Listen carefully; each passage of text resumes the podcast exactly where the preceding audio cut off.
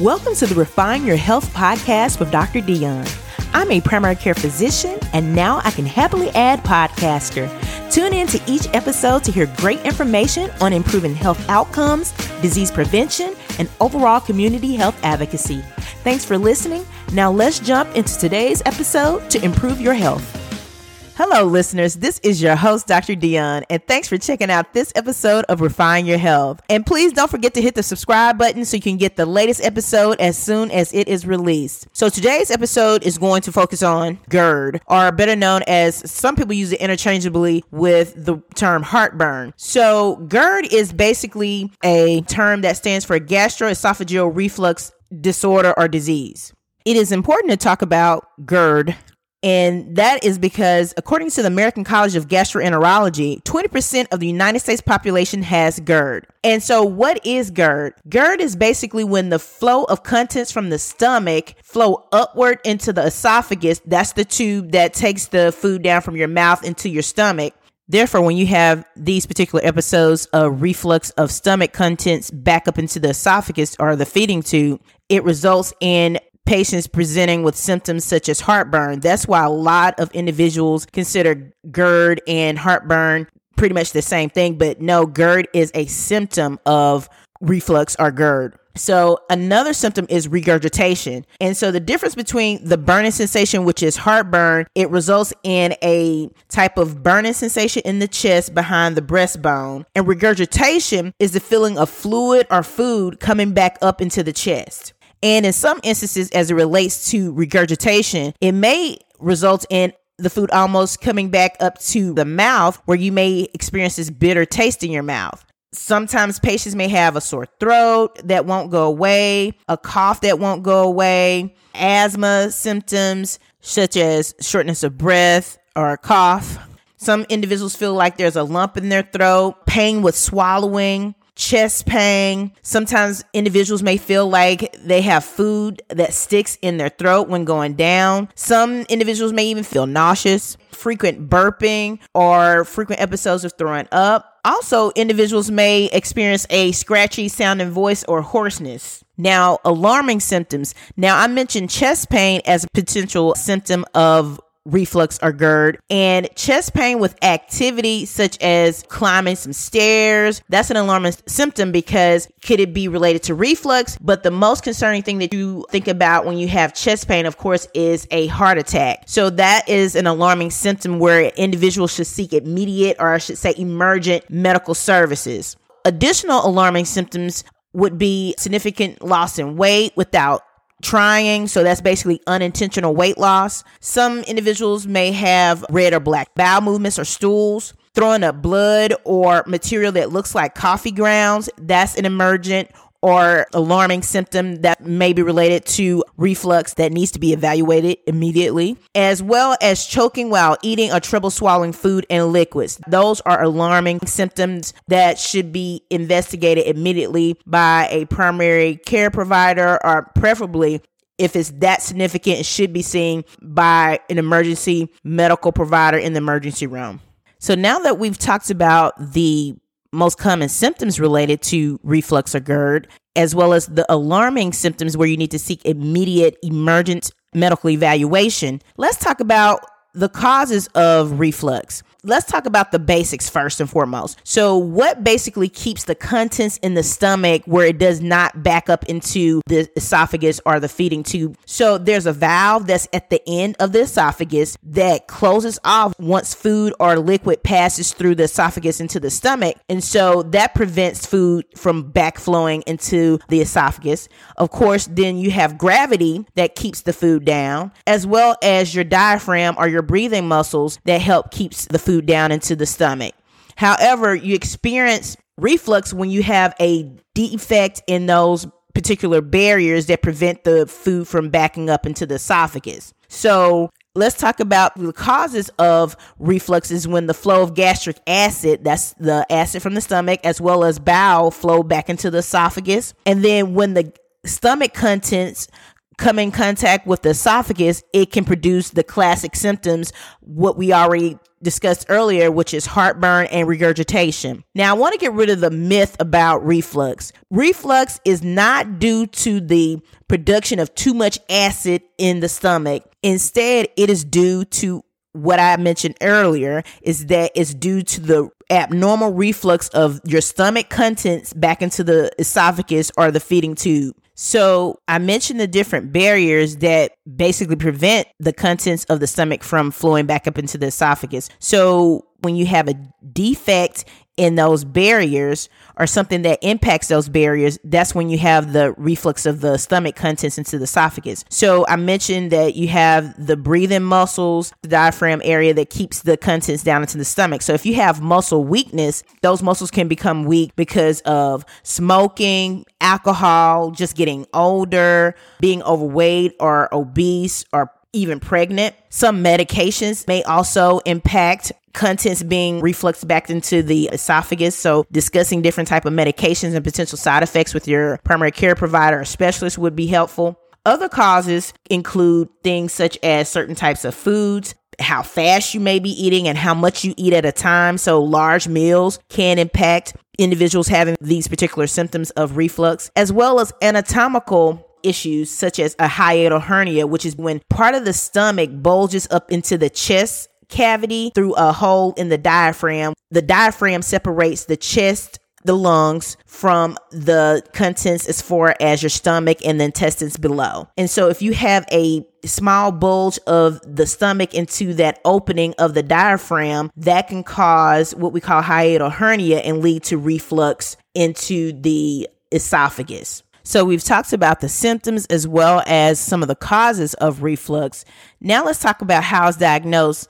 Now, a lot of individuals or should I say, not many individuals need testing to diagnose reflux. However, a primary care physician or specialist may choose to do more tests to find out if the reflux has hurt your esophagus or shall I say the tubing that connects the mouth to the stomach. And so some of those tests include looking at an endoscopy with or without getting a tissue sample, such as a biopsy. That's another term for getting a tissue sample However, the endoscopy involves a lighted flex tube that goes down into the esophagus as well. And it looks for potential risk for precancerous or cancerous conditions. And that's why if there's something that is found or something that's abnormal or a mass or something that may be found, that's where a tissue sample such as a biopsy can be done. And the tissue sample is sent off to the lab to see if there's any changes with, within the esophagus tissue. Also, there is another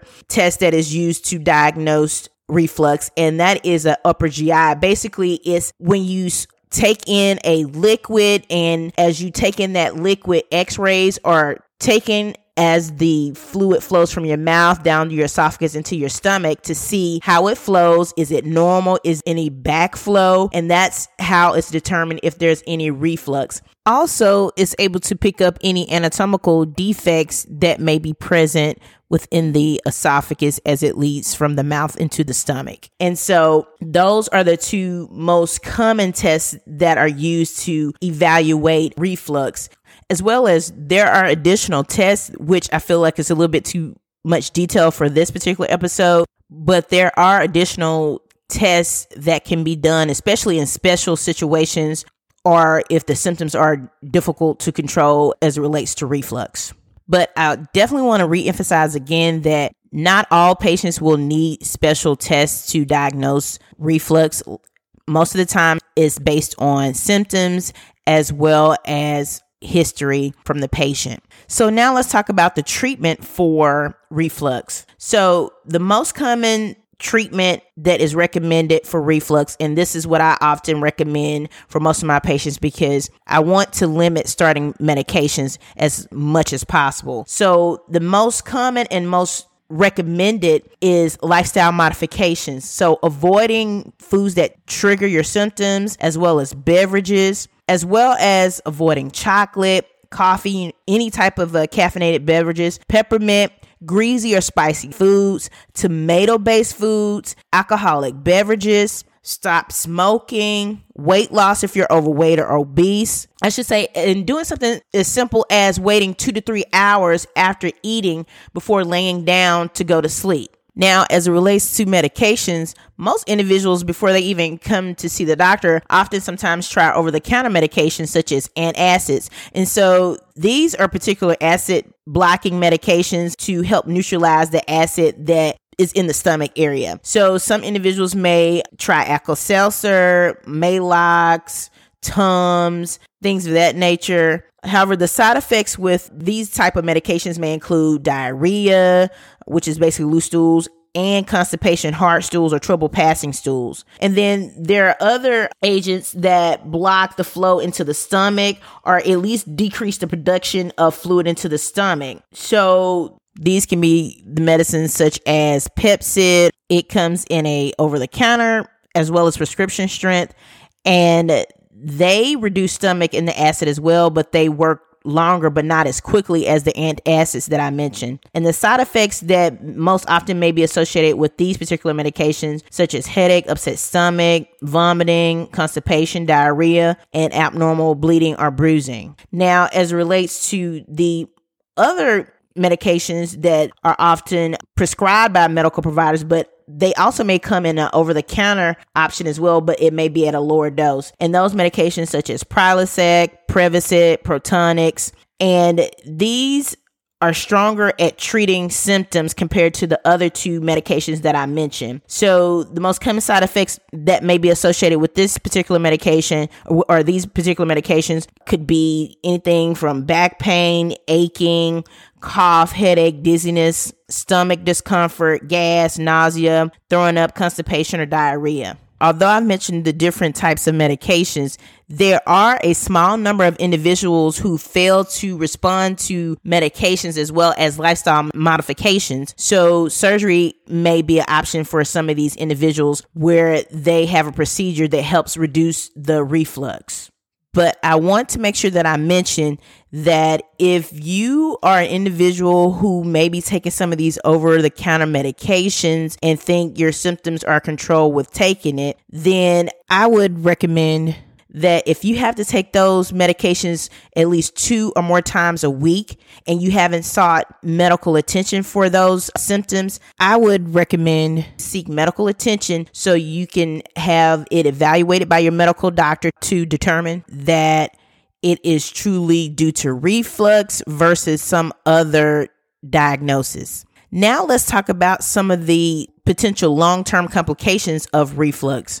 One is called peptic stricture or a stricture within the esophagus where it's basically your esophagus is narrowed by ulcer or some type of scarring and strictures can make it hard to swallow causing food to get stuck in the esophagus. Also there may be an inflammation of the esophagus called esophagitis, where there's some swelling and irritation, which is how the stomach, or should I say, the esophagus becomes inflamed.